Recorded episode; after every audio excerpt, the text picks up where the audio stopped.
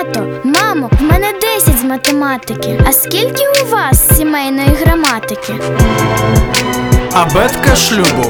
На радіо, радіо. Г- г- Голос надії. Абетка шлюбу найкраща із наук. Слухайте уважно. Анжело Поліщук. Аби сім'я жила щасливо, скористаймось секретами чудодійних ліків. Ні, друзі, наразі ви не почуєте реклами дорогих медичних препаратів чи новітніх рецептів. Вашій увазі пропонуємо давній засіб, котрий ще у 900 році до Різдва Христового знав наймудріший цар світу Соломон. Він був переконаний, радісне серце добре лікує, а пригноблений дух сушить кості. Тож сміх, шановні, обов'язково складова сімейної атмосфери. На сьогодні вчені з'ясували, що надаючи руху понад 80 групам м'язів, сміх зміцнює м'язову систему, регулює серцебиття, масажує внутрішні органи, знімає втому. Існує думка, що сміх протягом 27 секунд за своїм впливом на серцево-судинну систему прирівнюється до трьоххвилинного веслування. На замітку красуням дружинам повімо, що незамінний сміх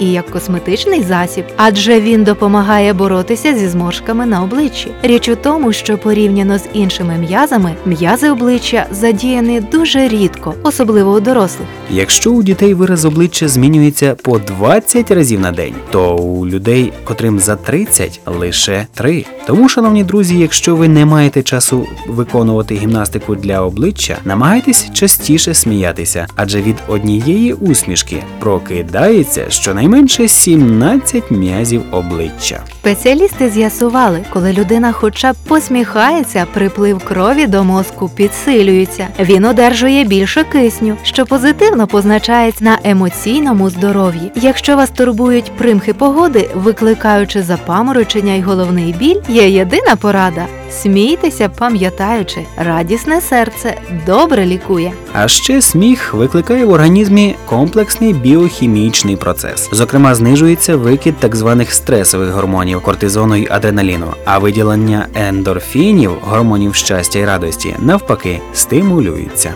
Ендорфіни притупляють відчуття фізичного і душевного болю, викликають почуття задоволення. Порція позитивного сміху знижує артеріальний тиск і розслаблює мускулатуру. До речі, він надає і терапевтичну допомогу для тих, хто страждає на різні страхи і комплекси. У деяких закордонних клініках обладнані спеціальні кімнати сміху. А у Німеччині, наприклад, створено об'єднання клоунів-лікарів, котрі відвідують дітей, що хворі на рак. Сміх зміцнює імунну систему, мобілізує організм на боротьбу із цією страшною хворобою. І якщо вірити фахівцям, 10 хвилин сміху продовжує життя на один день. Тож смійтеся на здоров'я.